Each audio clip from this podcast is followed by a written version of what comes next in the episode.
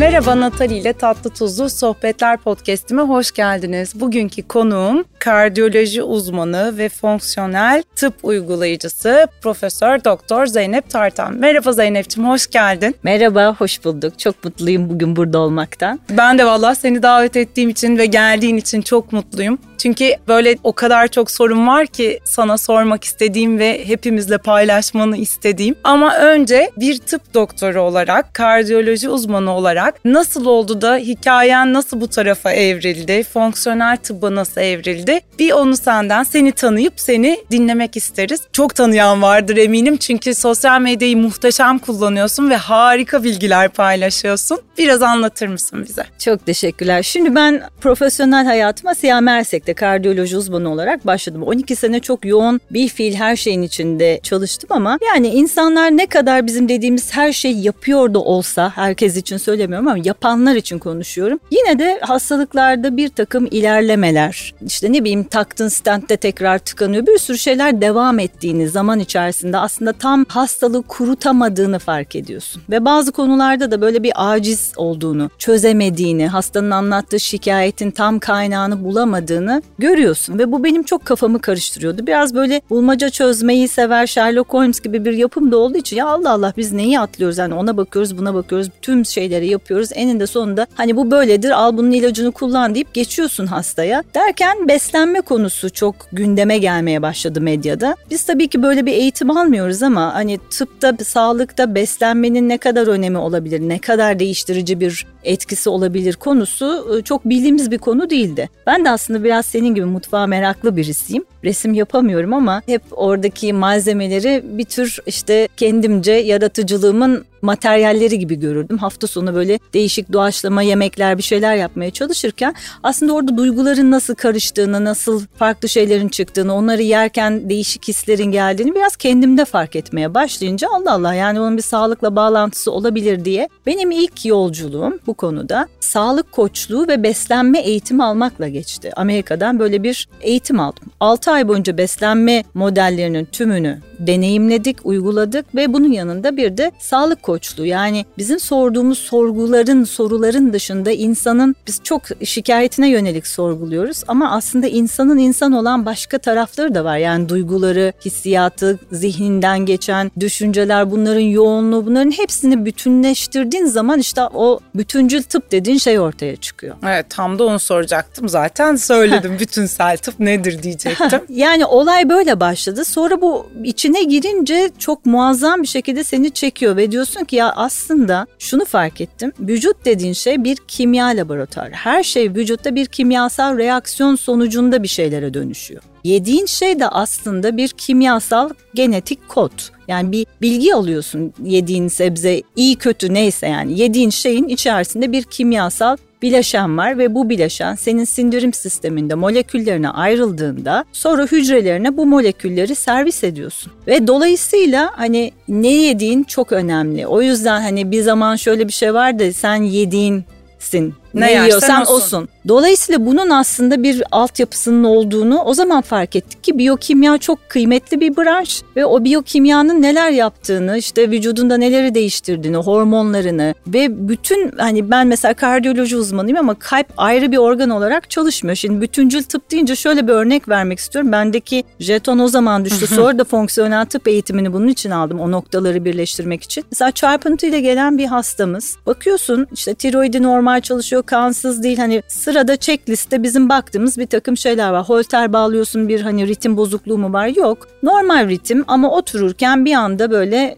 120'lere 130'lara çıkabiliyor. Şimdi normal koşullarda bakıyorsun hiçbir şey bulamıyorsun. Sonuç aciz oluyorsun ve diyorsun ki evet sen o zaman haklısın böyle bir şikayetime al bu beta blokeri yani kalp hızını kısıtlayacak olan bu ilacı kullan. Ama eve gidince hep şu soru peki neden bu otururken hiçbir şey yokken yemekten sonra bu nabız sıkıntısını yaşamaya başlamış. Daha önce de böyle bir sorunu yokken. Şimdi bu bütünleyici tıpta şunu öğreniyorsun. Organlar kendi alanlarında kapalı bir kutunun içinde çalışmıyor. Bu kişinin eğer histamine karşı bir tolerans bozukluğu varsa, o gece yediği şeyin içerisindeki histamin miktarı yüksekse veya bağırsak florasında şu veya bu sebepten dolayı bunu üreten bakteri kolonizasyonunda bir artış olmuşsa, bunca zaman olmayan bir sorun artık bazı yiyeceklerle tetiklenmeye başlamış ve histaminle birlikte inen çıkan bir tansiyon dalgalanması ya da bana geldiği şikayetindeki gibi bir kalp çarpıntısında artış olabilir. Bu bir ritim bozukluğu değil evet. Kardiyolog olarak baktığında evet, biz ona... senin checklistlerinde de yok. yok. Yani bizim çünkü böyle bir şeyimiz yok ama vücut bir bütün. Şimdi bunu öğrendikten sonra bu sefer kardiyoloji sorgulamasının dışında nasıl bir yaşantısı var, ne yiyor, ne içiyor, bunu tetikleyen ne oldu bunların ayrıntılarına girmeye başladığında işte o zaman insanı bir bütün olarak ele almaya başlıyorsun.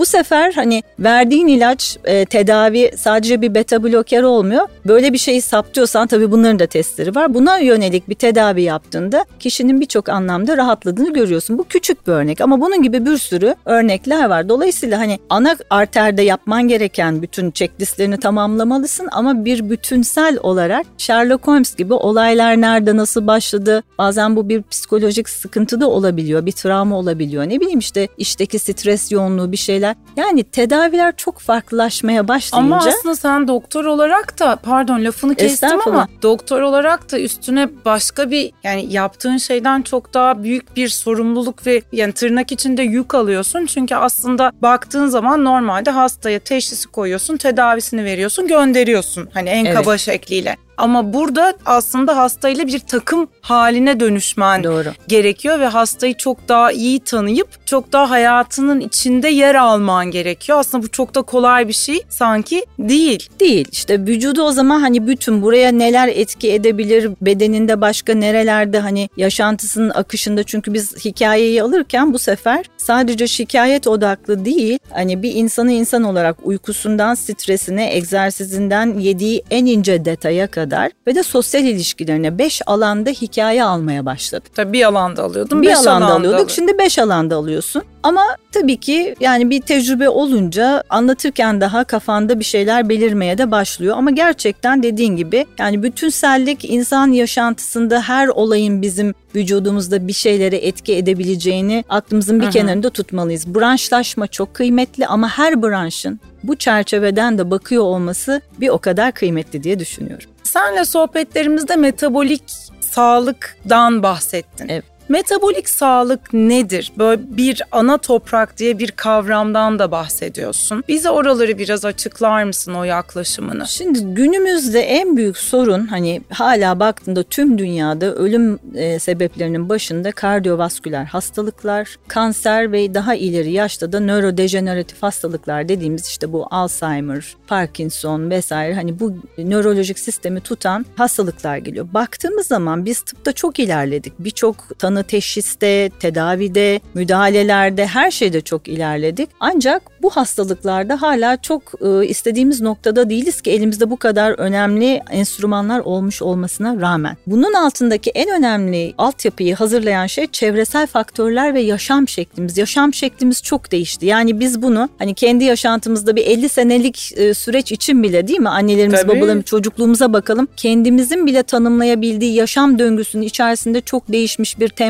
beslenme şekilleri, beslenme modelleri, maruz ne bileyim, kaldıklarımız. Evet, maruz kaldıklarımız, çevresel etkiler birçok şeyi kendimiz bile şu yaşam döneminde söyleyebiliriz. Metabolik toprak şu demek. Metabolik sağlığımız yani bizim o insülin direnciyle başlayan ya da aslında kilo almayla başlayan bu bir sürecin aslında farklı farklı safhaları sanki farklı hastalık isimleri gibi hayatımıza giriyor. Yani şöyle söyleyeyim. Önce kilo alıyorsun. Sonra insülin direncin gelişiyor. Daha dikkat etmezsen bu işte diyabet oluyor ama bu arada kişinin yatkınlığına göre ya da işte yaşam şeklindeki bir takım unsurlara göre araya hipertansiyon giriyor, yok kolesterol yüksekliği giriyor, kalp damar hastalığı giriyor, felç giriyor, inme giriyor, kanser giriyor. Bunların hepsi sana farklı bir hastalık gibi gelebilir. Ama metabolik toprak dediğimiz yani bu insülin direnciyle başlayan ana zemine ekilmiş tohumlar gibi düşünebilirsin. Bu zemin eğer varsa yani kişide hareketsizlik, dengesiz bir beslenme ve geliştirdiği insülin direnci metabolik toprakta sendeki tohum belki bir kanser olarak çıkacak. Bendeki bir tohum belki işte genetik yatkınlığım ve diğer çevresel faktörlere maruziyetimle bende bir kalp damar hastalığı olarak çıkacak. Ama hepsi bu zeminden çıkacak. Evet bu hastalıkların spesifik tedavileriyle uğraşalım ama önce toprağı iyileştirelim. İyi yani bakalım. metabolik bakalım, sağlığı iyileştirelim. O insülin her şeyi çok besleyen bir şey. Burası çok Hı. çok önemli.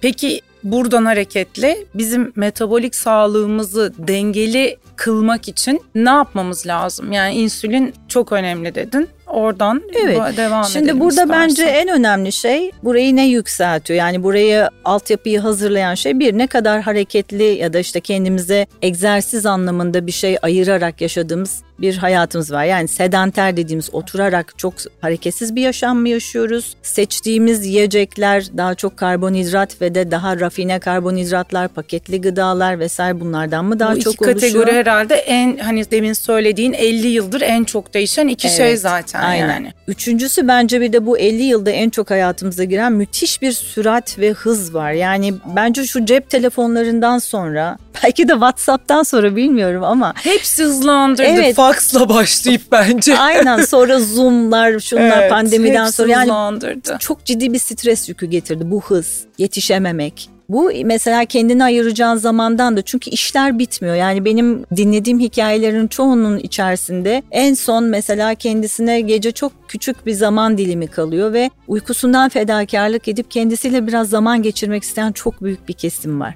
Veya gecenin bir saatine kadar işleri toparlayamayan bir kesim var. Bu uzun oturmalar ne oldu? Bak stres oldu, uyku bozuklukları başladı. Geç uyumalar, erken kalkmalar, az uyku saatleri bu senin hormon dengeni, kortizolünü, stres hormonunu değiştirdi. Bunların hepsi bu metabolik sağlıktaki ilk baştaki hani insülinle başlayan hikayenin altına dinamitleri koyduğun unsurlar. Hareketsizlik, işte karbonhidrat ağırlıklı stres olunca çünkü buna yöneliyorsun daha Tabii. çok. Böyle beslenme, stres yükünün artması ve uykuyla ilgili e, ilişkinin bozulması.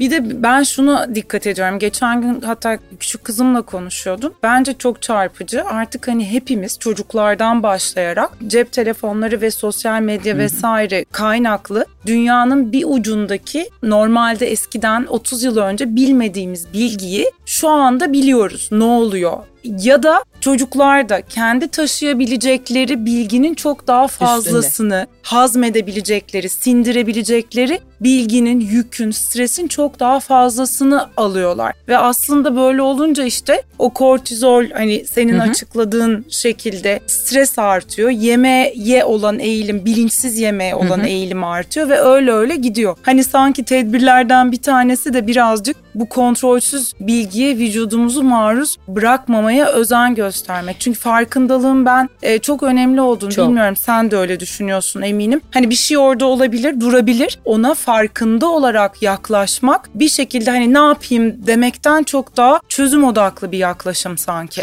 Tabii hatta bu öyle bir şey ki hani bir şeyi seyrederken cep telefonunda veya işte ne bileyim bilgisayarda yemek yiyen e, bir grup var. Yani yediğinin ne farkında, yediğinin tadının farkında değil. Sonuçta bu senin sindirim sistemini çok Miktarın etkiliyor. farkında değil. Yani evet salınan sindirim enzimi miktarını etkiliyor. Yeterli sindirim yapamıyorsun. Mide asidin belki yeterli miktarda karışmıyor. Mütemadiyen yiyorsun, iyi çiğnemiyorsun. Bak o kadar çok faktör giriyor ki sonuçta iyi sindirilmemiş bir yiyecek. Sende şişkinlik, gaz yaptığı gibi aynı zamanda tam sindirilmemiş bu yiyecekler bir takım enflamasyon dediğimiz yani tanınmamış protein parçaları ya da tanınmamış e, moleküler cisimler gibi aslında bildiğin bir şey ama iyi Sadece iyi sindirmediğin sindirim, için iyi çiğnemediğin Evet, için sindirim- bilmiyordum bunu. Savunma sistemi onu tanımıyor. Yani belki iyi sindirsen diyecek ki tamam bu şu amino asit, şu karbonhidrat ama böyle olduğunda bu sefer o, o partikülleri yabancı cisim gibi addediyor ve sadece sindirimi düzenleyerek mesela kilo vermeye çok yardımcı olabiliyorsun, enflamasyonu azaltmaya çok yardımcı olabiliyorsun. Keza ince bağırsakta bu sindirilmeyen yiyecekler ayrı bir ortam oluşturup ne bileyim bakteri kolonizasyonuna sebep oluyor. Oradaki bakteri kolonizasyonunun artışına sebep oluyor. Gibi gibi hepsi böyle birbirine zincirleme bağlı ama yediğin miktar da tabii ki o farkındalıkla yemediğin zaman çünkü doyma duygusu vesaire onları da çok etkiliyor. Hepsi birbirine bağlı. Farkındalık zaten önce kendinden başlayarak yani Evet. ne yapıyorum, neredeyim,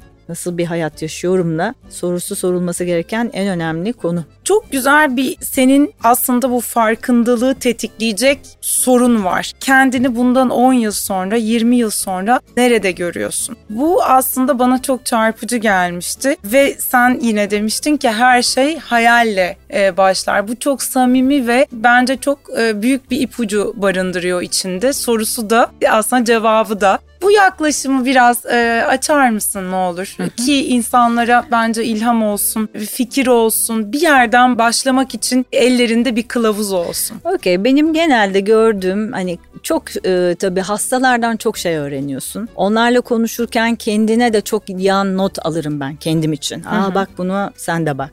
Aa bak bunu sen de atlamışsın. Hep benim kafamda çünkü herkes birbirine bir şekilde aynalamak için var gibi geliyor. Şöyle burada anlatmak istediğim şey biz çok günlük hayatın karmaşası içerisinde yoğrulurken ya da onunla işte mücadele ederken aslında bir sonraki step nedir? Nereye gidiyorum? Neredeyim? Şu an nerede duruyorum? Ne yapmak istiyorum? Sorularını çok sormuyoruz. O günü kurtarmaya çalışıyoruz. Çünkü az önce de dediğim gibi zaman o kadar hızlı akıyor ki o günü bir an önce olması gerektiği gibi toparlamaya çalışıyorsun ama bir küçük mola verip bir durup yani ben şu an nerede duruyorum? olmak istediğim yerde miyim, olmak istediğim kişi miyim, kendimle ilgili nelerim var, nelerim yok, neleri gözden geçirmeliyim? Hani bu soruyu insanın birincisi kendisine sorması lazım. Sonra da buradan sonra yani hayat devam ediyor. 10 sene çok kısa bir süre. 10 senelik bizim risk hesaplarımız var. Çok kısa bir süre. Göz açıp kapayana kadar geçiyor. 20 sene sonra, 30 sene sonra hatta bir ne bileyim 60'ımda, 70'imde,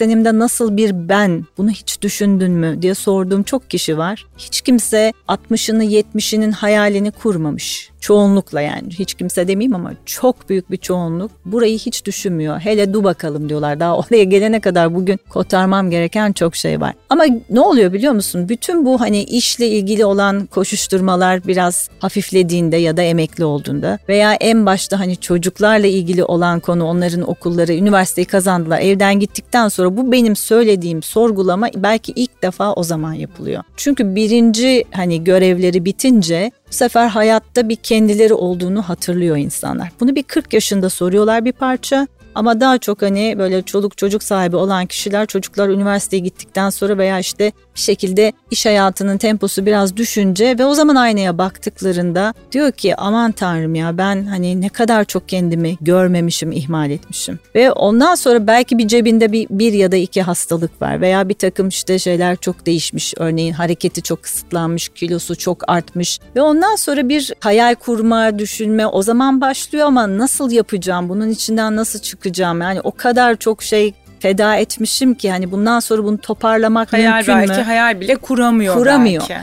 İşte burada bir sorgulama başlıyor. Ben diyorum ki lütfen her şey küçük küçük kenara aynı birikim gibi çocuğun için, kendin için, hayatın için, işinde yaptığın birikim gibi küçücük zaman ayırarak bugünden bir şeyler biriktirirsen o günü hayal edip aklında tutarak onun yatırımını ufak ufak yaptığında o zaman böyle çok büyük şeylerden dönmeye çalışmazsın. O yüzden hayal kurmak bir pusulu olmak için ve pusula olması için nereye gideceğini bilmen için ve çapalaman için çok kıymetli bir şey. Herkes gözünü kapatsın. Bence bir 70'i çünkü 70 artık çok erken bir yaş. Biz diyoruz ki yeni 40 70. Yani sen 70 yaşındayken 40'ında 45'inde ya da 50'inde hissettiğin bir zindelikte bir hayat yaşıyor olabilmen çok mümkün. Ama bunun için bugünden yediğine, içtiğine, uykuna, duyguna ve de sporuna bir yatırım yapman lazım. Küçük küçük ama bunu her gün yaptığında işte 70'e geldiğinde sen elindeki zindeliğinde hala hissediyor olabilirsin. Evet, küçük küçük kelimesi sanki burada yine iyi bir kılavuzlardan, araçlardan daha doğrusu evet. bir tanesi. Bir de içindeki küçük çocuğu keşfetmekten hmm. bahsetmiştin. Hmm. Küçük demişken bu yaklaşım da yine bence çok akılda kalıcı ve yine ilham verici. Bunu ben çok kullanıyorum hastalarımla çünkü bu benim kendimle konuşma biçimim. E, hatta onlara hep şöyle söylüyorum. Lütfen albümünüzü açın. Size çok böyle güzel gelen, anlamlı gelen, gözünü her kapattığında kendini gördüğün bir resmini seç. Hatta o resmini çıkart albümden. E, senin için önemli olan noktalara koy. Şimdi şunu yapma bunu yapma çok olumsuz bir yönlendirme. Yani onu yeme bunu yapma işte spora git şöyle e, hareketsiz oturma gibi böyle olumsuz şeylerden çok fazla motive olamıyoruz. Şefkati de kendimize çok fazla akıtmıyoruz. Ben hep onu görüyorum. Herkese karşı son derece anlayışlıyız. İşte işteki çalışma arkadaşlarımıza ne bileyim çoluğumuza çocuğumuza eşimize ama söz konusu kendin olduğu zaman en kötü eleştiriyi belki e, kendine yapıyorsun ve kendini hep çok fazlasıyla cezalandırıyorsun ya da görmüyorsun, hiç görmüyorsun. Şimdi ben diyorum ki o resimdeki seni hatırla ve o çocuk sanki sana işte sendeki şu problemlerle teslim edilmiş. Sen ondan mesulsün ve onunla ilgilenmen lazım ama çocuklara biz hani onu yapma, elleme dediğinde daha çok inadına yapar. Oysa ki çocuğun dikkatini olumlu bir şey, aa gel bakalım burada ne varmış, aa bak bu da çok güzelmiş dediğinde o yapma dediğin şeyi bırakır ve yeni bir şeyle ilgilenir. Bir süre sonra tekrar ilgisi burada da dağılır. Eski kucaladığı şeye geri dönebilir ama oradaki o şefkatli yaklaşımı kendine yöneltmen çok kıymetli. Çünkü canın isteyecek mesela bunu yemekten örnek verelim. İşte tatlı yememen lazım ama istiyorsun. Şimdi yeme deyince çok olumsuz ama aa gel bakalım ya bak biz seninle hani bunu yapıyoruz. Neden? Çünkü belli bir sağlık şeyimiz var bunu dönüştüreceğiz. Şimdilik bizim için çok uygun bir şey değil tatlım bu. Hadi gel onun yerine sana bak şunu verdim. Meyve mesela atıyorum bunu koydum ya da şu yemek bak bunu da tadı çok güzel değil mi diye. O küçük küçük kendinle konuşma, pozitif konuşma, küçük küçük kendini ikna etme. Ama bazen de o çocuğun gerçekten hani isteğini de duymak. Şımarıkça değil ama gerçekten sen bugün bunu istiyor musun? Tamam ben sana bunu vereceğim ama bak bunu yiyeceksin. Ondan sonra arkasından öteki gün, öteki gün ya da gün içerisinde defalarca bana bunu istemeyeceksin. Aynı çocuğunu eğittiğin gibi o pozitif şefkatli el uzatma işini kendine içindeki çocuğa mümkünse dediğim gibi kendini hatırladığın o güzel hayalini kurduğun bir senle konuşarak yapman çok şey değiştiriyor Natali. Hı hı. Yani aslında o küçük çocuğu bugünkü sana teslim ediyor. Ee, evet. Teslim ediyorsun. Çok doğru. Yani diyorum ki bak sen bunun ablası mısın, annesi misin sen koy adını. Ama bu çocuk sana emanet. Sen şu an her şeyi çok iyi biliyorsun. Bunun şunu şunu şunu yapmaması lazım bir süre. Ama onu tatlılıkla, nezaketle ve şefkatle, bazen tatlı sert, bazen küçük müsamahalar tabii ki göstererek ama onun yanında olarak ona bu yolculukta yardımcı ol. O zaman bambaşka bir şey oluyor. Hepimiz şunu biliyoruz. Biliyoruz dedim genel geçer. Yani yapılması gerekenler, yapılmaması gerekenler hı hı. toplum içinde. Fakat e, hepsini yapmaya ya üşeniyoruz ya baştan vazgeçiyoruz. E, o yüzden burada senle sohbet ederken ben sen zaten Instagram hesabında müthiş bilgiler veriyorsun tıp için ve daha böyle ikna edici e, içerikleri çok dolu dolu. Ben de burada senle birlikte senin o bu alışkanlıkları hayatımıza nasıl sokabiliriz, nasıl dönüştürebiliriz onların altını çizmek açıkçası hı hı. istedim. Senin altını çizmeni istedim ve böyle baktığımızda da bir de işte bu sağlıklı beslenmeden başlayıp spor yani aslında bütünsel olarak 70 yaşına gel geldiğinde kendini iyi noktada 40 yaşında gibi hissedeceğin, sağlıklı bir her anlamda 40 yaşında gibi hissedeceğin o bireyi hadi beraber oluşturalım aslında. Bu alışkanlıkları geliştirelim. Geliştirelim ama tabii kolay bir şeyden bahsetmiyoruz. Tabii. O yüzden burada ipuçları vermeye devam edelim istiyorum. Bu alışkanlıkları düzenlerken ve değiştirirken aslında bir de yerine koymak. Demin zaten küçücük hı hı. bir hani söyledin. Yerine koymak diye bir davranış şekli var hı hı. aslında. Biraz bunu da anlatır mısın bize? Şimdi mesela bunu gene diyetten verelim. Bir şeyleri elemine ederken onu yeme bunu yeme derken şimdi sen onun genel olarak çok pratik ve hızlıca çözüm bulduğu bir alanı elinden alıyorsun. O zaman bu insanların eline mutlaka başka bir şey vermen lazım. Çünkü boşluklarla olmuyor. Hayat boşluklarla gidemez. Hı. Beyin de bunu sevmiyor. Diyeceksin ki o zaman bak sana bir küçük bir konsept söylüyorum. Bir bahçem var ve bu bahçenin içinden sen kendin biraz doğaçlama böyle bir yeteneğin yoksa şu şu şu şu belki tarifleri, hesapları, kişileri, bir şeyleri takip ederek biraz etkilenerek bunları kendin doğaçlamasını yapacaksın, öğreneceksin. Yani olması gereken çeşidi arttırmak. Örneğin sofrada diyelim ki işte karbonhidratları kesmek istiyorsun, daha sebze beslenmesini istiyorsun. O zaman sebze ağırlıklı çeşitlerin kombinlerini, yiyecek çeşitlerini sofrada arttırman gerekiyor. Eğer çeşidin çoksa, kombinasyonun çoksa o zaman senin elinde zaten hani keyifli yiyebileceğin bir sürü ürün varsa sen her zaman pratik olarak bulduğun eski çözümlere çok fazla gitmezsin. Dolayısıyla bir sürü yeni yiyecek repertuarım vardır. Hı hı. Artık eskiler araya böyle serpiştirilmiş bir biçimde kalabilir. Veya çoğunluk hepimizin işten çıktıktan sonra yemeği yiyip evde bir oturup televizyon seyretme bir gevşeme modu var değil mi? Hani orada stres mesela diyor ki işte bir film seyrediyorum çok kafamı takmadan ya da bir dizi stresimi öyle atıyorum. Evet ama sen bütün gün hareketsizdin. Senin harekete ve spora ihtiyacın var. O zaman onun yerine başka bir şey yani sen gene rahatlayabilirsin. Sevdiğin bir müzik, sevdiğin bir kitap, sevdiğin bir podcast bir şey ama çık o zaman bir yürüyüş yap. Yani oturma eğilimini kır başka bir şeyle bunun yerini değiştir. Ha mesela çok içinden gelmiyor mu? Çık 10 dakika çık. Çok iyi hissettin yürümeye devam et. Kötü mü hissettin gerçekten yorgun musun? Dön o zaman eve. Hala dönüp oturabilme şansın var. Ama bir şeylerin yerini değiştirmek yani onu yapma bunu yapma değil onu yapma ama onun yerine bunu yap şunu yap bak şu çeşitleri koy şeklinde seçenekleri arttırmak lazım. Seçme evet. şansın varsa devam eder. Burada hemen o zaman gelelim beden ve zihin sağlığı için spor. Çünkü sporu zaten şimdi söyledin. Sporun evet. önemini söyledin. Çeşitli çeşitliliğinin önemini söylemeni istiyorum. Çünkü orada hakikaten neden spor yapmalıyızın birkaç tane bir tane cevabı yok birkaç tane Tabii. cevabı var. Şimdi şöyle bizim yaşlıkta bak 75 yaşından sonra insanların en büyük ölüm sebeplerinden bir tanesi düşme. Kadınlarda bu biraz kemik erimesi hani önce kemik kırılıyor hmm. düşüyorsun vesaire hani bunlar da var ama dengeyle ilgili çok ciddi problem oluyor. Çünkü sinir sistemi de artık hani eskisi gibi değil. Çok, tabii otonom sinir sisteminin çalışmasında bir takım aksaklıklar oluyor. Bir sürü şey. Dolayısıyla yaşlıkta düşme çok önemli bir konu. Bir defa burayı gerçekten hiç konuşmuyoruz ama dikkat edilmesi gereken bir şey. Ve ben mesela şöyle bir örnek vermek istiyorum. Bizim apartmanımızın önünde birkaç tane tonton yaşlımız var. Bunlar en fazla apartman apartmanın önündeki banka kadar çıkıp oturabiliyorlar. Bir kısım walker'la yürüyor. Şimdi baktığın zaman bu insanlar 90-100 yaşında değiller. Kaldı ki aktif hayat yaşayan 90-100 yaşında hala ne bileyim çıkıp köyünde işte bahçesinde kendi işini yapan da bir tür bir sürü de kişi var. Şimdi ne kadar aktif bir hayat yaşıyorsan o kadar aslında özgürsün ve bağımsızsın ve birçok hastalıktan da korunuyorsun. Ama sporda şuna yani geleceğe şöyle yatırım yapıyorsun. Bir güç için yani senin kas gücüne ihtiyacın var. Güç için rezistans egzersizi yapman lazım. Bu aynı zamanda sana metabolik esneklik de sağlayacak bir şey. Ne demek? Metabolik esneklik şu. İster istemez hepimiz yani bir karbonhidrat şeyimiz var zaten hani diyetin büyük bir kısmında bu oluşuyor. Bunu yakan vücudunda aldığın kaloriyi yakan en büyük organın kasların. Ama kaslar da zaman içerisinde kas liflerinin içerisinde de bir yağlanma oluyor. Tıpkı iç organ yağlanmasında bahsettiğimiz gibi. O zaman aldığın kaloriyi sen bu kasın içerisinde yakamıyorsan bu kalori sende yağ olarak depolanıyor. Ve insülin direnci dediğimiz işte bu hani metabolik yatak dedik ya, evet. metabolik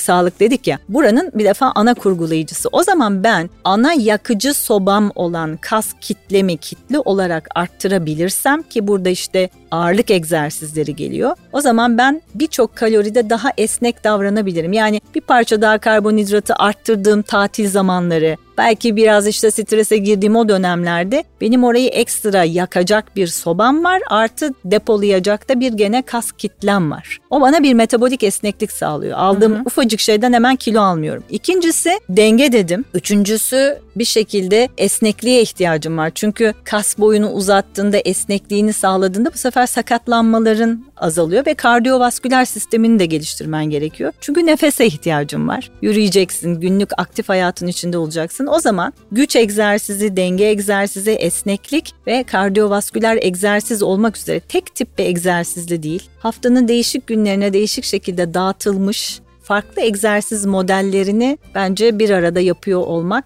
güzel bir yatırım. Bu kilo kontrolünü şu saate yani şimdiye kadar Hı-hı. konuştuk bayağı nasıl yapabiliriz, ne edebiliriz diye ipuçlarımızı verdik. Bence bir şey daha var ki ben bunu kendim de çok kullanıyorum. Hı. Şimdi ne dedin? Farklı egzersizleri planlamamız lazım. Hani haftamızı Hı-hı. planlamamız lazım. Aslında bunu planlarken yemeğimizi de planlamamız Tabii. lazım mı? Çünkü bana etrafımda insanlar ben böyle şey takıntılı gibi duruyorum bazı etrafımdaki işte eşim çocuklar filan e, benle sürekli böyle bir şakalaşma halindeler. Çünkü gerçekten ben bütün bir günümü bir gün öncesinden aşağı yukarı da haftayı şöyle yiyeceğimiz şeyler açısından ne zaman işte dışarıda yemek yiyeceğiz. Hatta bir sonraki hafta seyahate gidecek miyiz? Gideceksek o zaman bu hafta biraz daha da frene basayım. Egzersizimi biraz daha da arttırayım. arttırayım. Ki önümüzdeki haftanın ortalamasını da biraz tutturayım filan gibi böyle bir planlama içinde oluyorum. Sence bu takıntı mı? Bu takıntı değil bu olması gereken bir şey. Çünkü biz hep bunun için uğraşıyoruz. Heh, Şöyle, çocuklara söyleyeceğim artık tamam Çünkü takıntılı değilim. Planın yoksa herkes için bu işi çok iyi de biliyor olsan eğer bir plan program dahilinde bir şey yapmadıysan e, ve elinde işte diyorum ya hani envanterin yoksa sen acıktığın zaman açken sen sen değilsin diye de bir sözü var.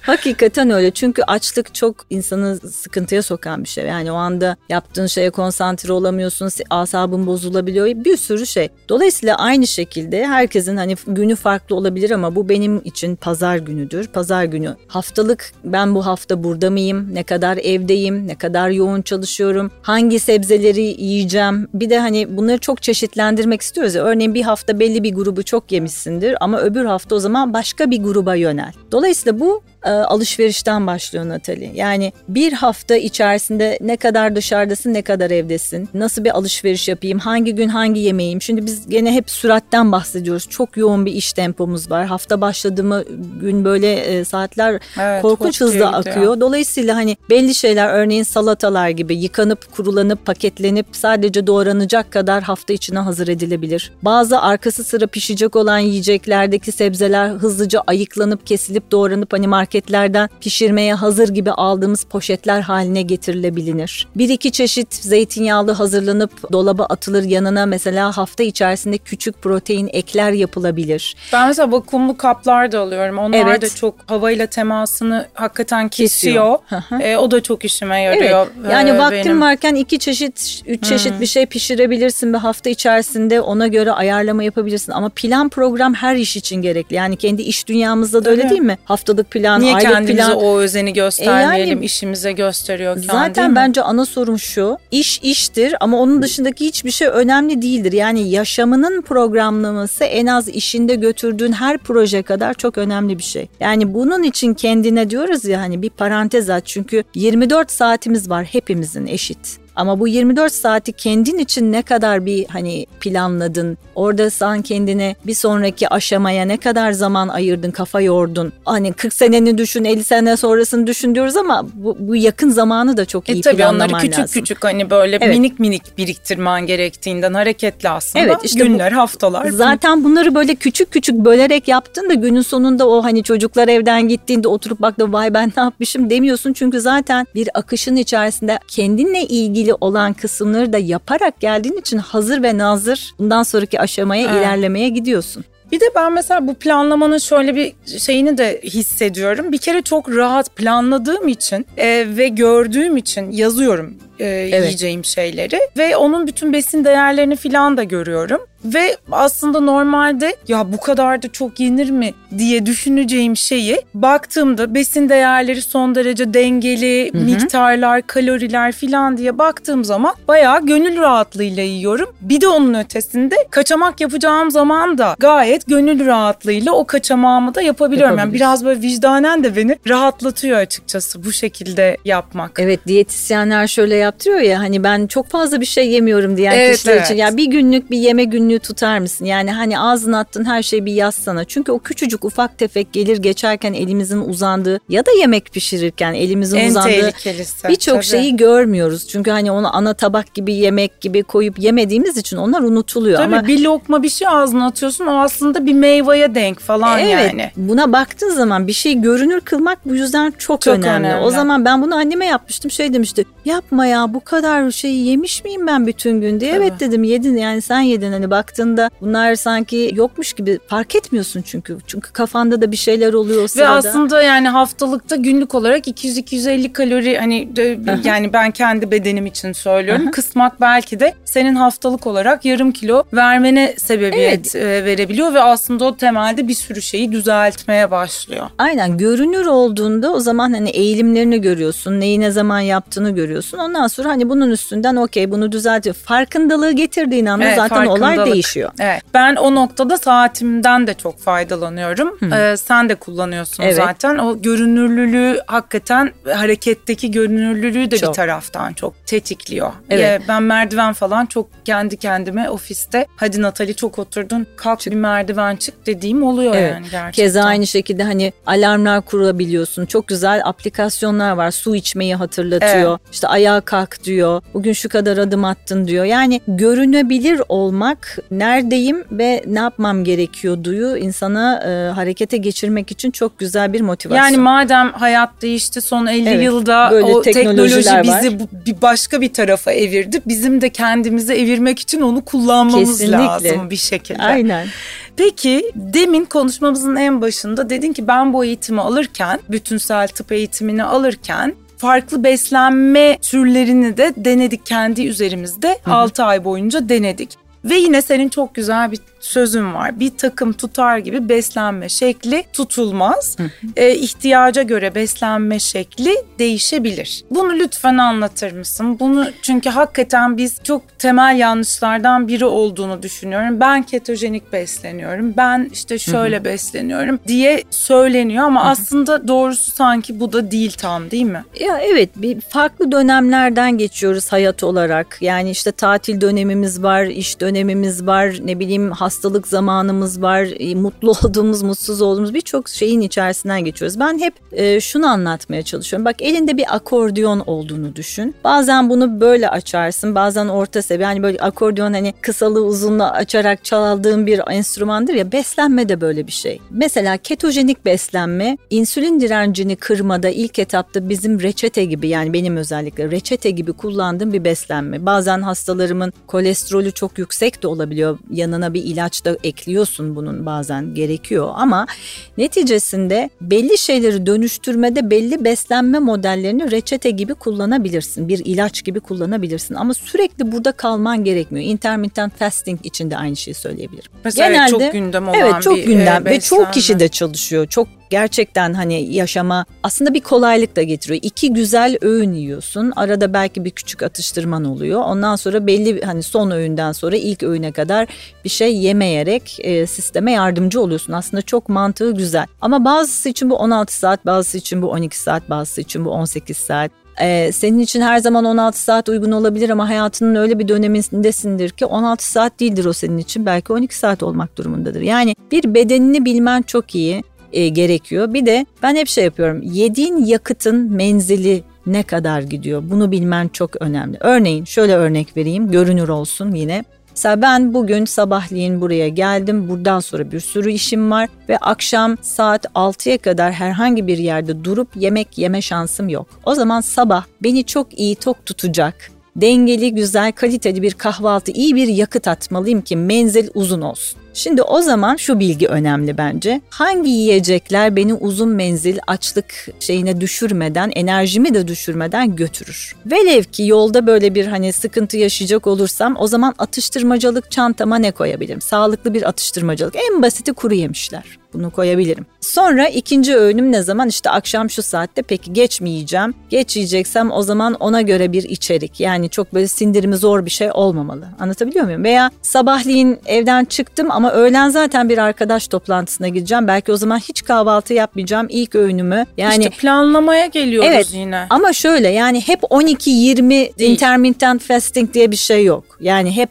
saat 12 ile 20 arasında yemek yiyeceğim diye bir şey yok. Hı. O zaman ne oluyor? Sen e, sosyallikten de bazen uzaklaşabiliyorsun. Ben bunu biliyorsam şayet o zaman kahvaltımı yapmam, öğlen bir yemek yerim. Ona göre dengeli ayarlarım. Yani beni tok tutacak unsurları hangi yiyeceğim bende ne kadar tokluk uyandırdığını biliyor olmam lazım son bir soru sormak istiyorum. Tabii. Çok soru var sormak istediğim ama bir şekilde e, buralarda toparlamam lazım. Aslında bütün bu süreci derleyip topladığımızda bize böyle bütün konuştuklarımızı şöyle bir özetleyecek olsan. Kilo vermek isteyen, sağlığına kavuşmak isteyen ve hayatını disipline etmek isteyen senin bu söylediklerin çerçevesinde biri için nasıl başlayıp nasıl yol almalı? Bize bunu böyle biraz özetler misin ki hap gibi böyle kullanabilsinler? Hı hı. Şimdi aslında burada belki bir görüşme yapmak da gerekebilir. Neden? Kişi belki bunu çok kendisi dışarıdan göremeyebilir. Şöyle, şimdi biz bu beş alanda soruyoruz dedik ya egzersiz, beslenme, uyku, stres ve sosyal ilişkiler. Yani bu beş alan senin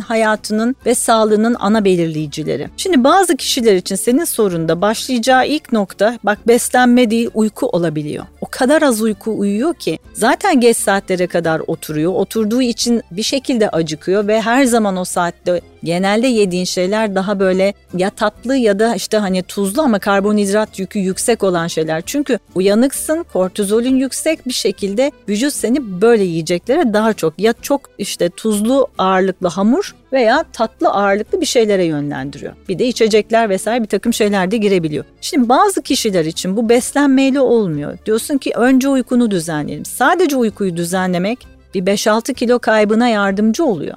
Yani şuna bakmak lazım. Öncelikle ben nasıl bir hayat yaşıyorum? Kendinin bir durum tespitini yapman gerekiyor. İşte burada belki hani bunu birisine anlatman o uzman kişinin alanlar içerisindeki en zayıf halkayı hani neyi seçtik sen de nereden başladın? Bir yerden başlamak evet. için ilk ne yani evet, değil mi? Belki o kişinin gerçekten çok yoğun bir stresi var. Hani stresine yönelik belki e, ne bileyim işte bir mindfulness kursuna gitmesi gerekiyor ve ufak yürüyüşle ağır bir spor değil bak tam tersi daha fiziksel bir kes sokmadan tam tersi bir yürüyüş ya da belki ne bileyim meditasyon vesaire yoga gibi bir şeyle başlaması gerekiyor. Çünkü önce bir sistemdeki esas ana bozuk birinci hani önceliklendirmek çok önemli. Önceliklendireceğin hangi sistemle başlayacaksın onu bulman lazım. Ya da bazısı için bu beslenme. Ama sonuç şöyle bir genelleme yapabiliriz. Bu beş alana da mutlaka her şekilde dokunacaksın ama bir tanesi daha öncelikli. Sonra biri alan düzelmeye başlayınca yani o tekerlerden biri dönmeye başlayınca mutlaka iyi bir şey yapan diğer başka bir şeyi yerine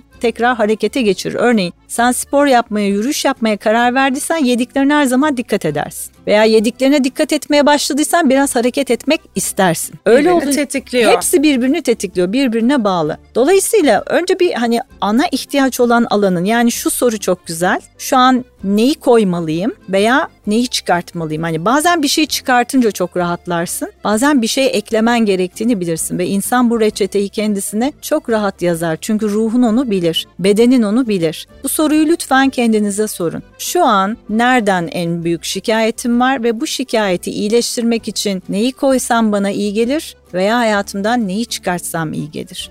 Birinci önceliğin aslında biraz bu. Ondan sonra tabii ki hani belki bir kan testi vesaire destek alman gereken bir takım konular varsa eksikliği olan şeylerin tamamlanması açısından bu çok önemli. Ve genel anlamda beslenme için bir şey söylemek gerekiyorsa her zaman sebze hayatında çok geniş bir alanda ve çeşitli bir şekilde hani gök kuşağı gibi diyoruz ya çeşit çeşit tüketilmesi lazım. Şunu sevmiyorum bunu sevmiyorum diyen kişilere bildiğin şekilde hazırlanmamış bunu bir oyuna dönüştürebilirsin. Çok farklı hazırlanmış ama sev sevmediğin bir sebzenin değişik formlarını tadabilirsin. Belki bir tanesini çok seveceksin. Mesela bamya öyle bir şey. Evet. ama çıtır bamyayı çok kişi seviyor ama evet, bamya evet. yemeğini kimse sevmiyor. Çiğ brokoliyi çok seven evet. var, pişmişi hiç gibi. sevmiyor. O yüzden ön yargısız ama sebze skalanı her zaman genişletmeye, damak zevkini o yönde geliştirmeye yönelik bir çaban olsun. İkincisi doygunluğunu proteinden ve liflerden ve e, sağlıklı yağlardan sağlıyorsun. Dolayısıyla mutlaka bunlar tabağında bir şekilde yer almalı ve ve karbonhidratlar. Bunlar gerçekten hareketlilik yani senin metabolik esnekliğine göre az önce söylediğim gibi ne kadar aktifsin, ne kadar gelişkin bir kas kitlen var bilmiyorum ama buna göre karbonhidratlarını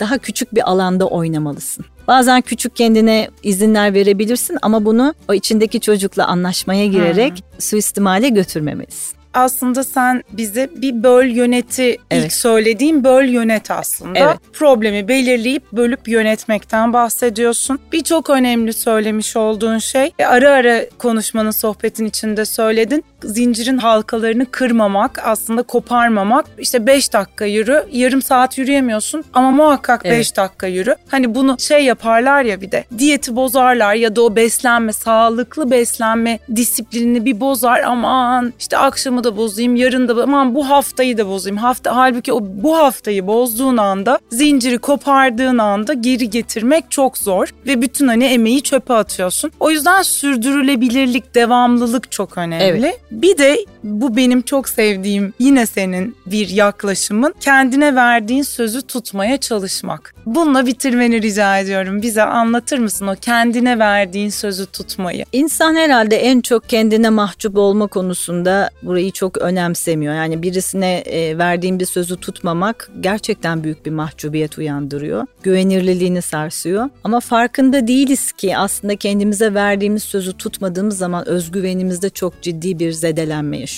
Yani kendimize inanmıyoruz. Yapabileceğimize inanmıyoruz. Yola çıktığımız zaman sonunu getirebileceğimize inanmıyoruz. Bu içeride bir şeyi değiştiriyor, yıkıyor. O yüzden hani alışkanlıkları değiştirmek geçen bir yerde dinledim ben de çok tatlıydı. Diyor ki alışkanlıklar bir halata benzer. Halatlar ince ince iplerden oluşur. Bu ince ince ipleri oluşturmak için yapmak lazım, pratik etmek lazım ve bu da bir disiplindir. Yani hani dedik ya bak hepsi birbirine bağlayalım. Yani 40 sene sonra ne 50 sene sonra neyse yani ileriki yaşına bir yatırım yapacaksın. Bu senin pusulan, çapaladığın yer orası. Şimdi arada hani bir hafta mesela diyelim ki kötü beslendin çıktın pusulanı hatırla. Nereye çapalamıştın? Niçin burada olmak istiyorsun? Bunun senin içinde anlamlı bir yerinin olması lazım. Sağlıklı olmak için sağlıklı olunmaz Natali. Sağlıklıyım, sağlıklı olmak istiyorum çünkü nokta nokta nokta şunları yapmak için, şunların içinde olmak için. O nokta noktayı bu podcast'in sonunda bak şunu söyleyelim, şöyle toparlayalım. Şu an neredeyim? Neye ihtiyacım var? Neyi koyayım, neyi çıkarayım? 40-50 sene ya da işte 70'imdeki 80'imdeki ben hiç hayal etmediysem bir onu hayal edeyim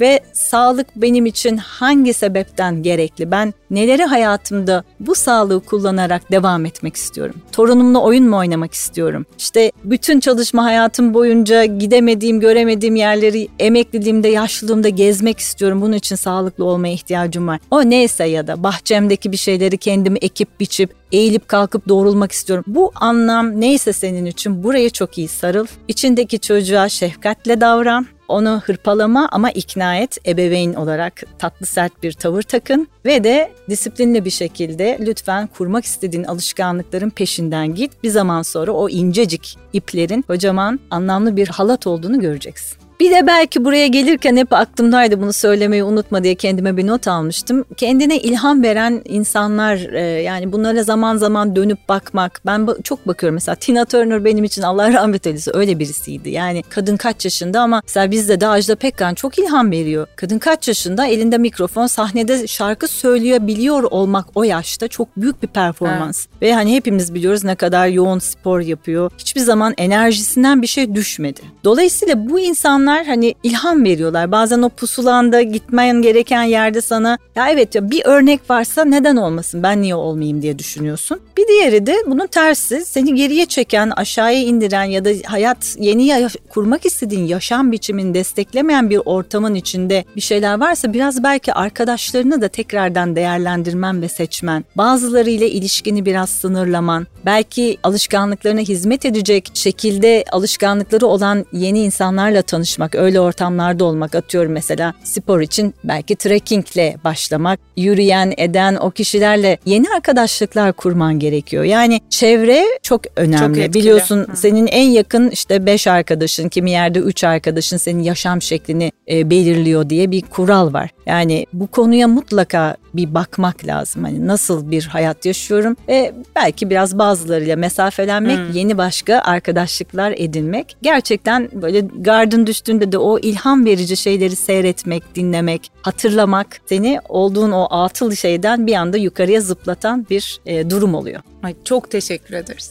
O ben kadar güzel ederim. özetledin ki çok sağ ol. İyi ki geldin. Çok teşekkürler bütün bu güzel bilgileri bizle paylaştığın için. Büyük bir keyifti. Çok mutlu oldum bana bu fırsatı verdiğin için. Natali ile Tatlı Tuzlu Sohbetler podcast'imin sonuna geldiniz. Bir sonrakinde görüşmek dileğiyle. Hoşçakalın.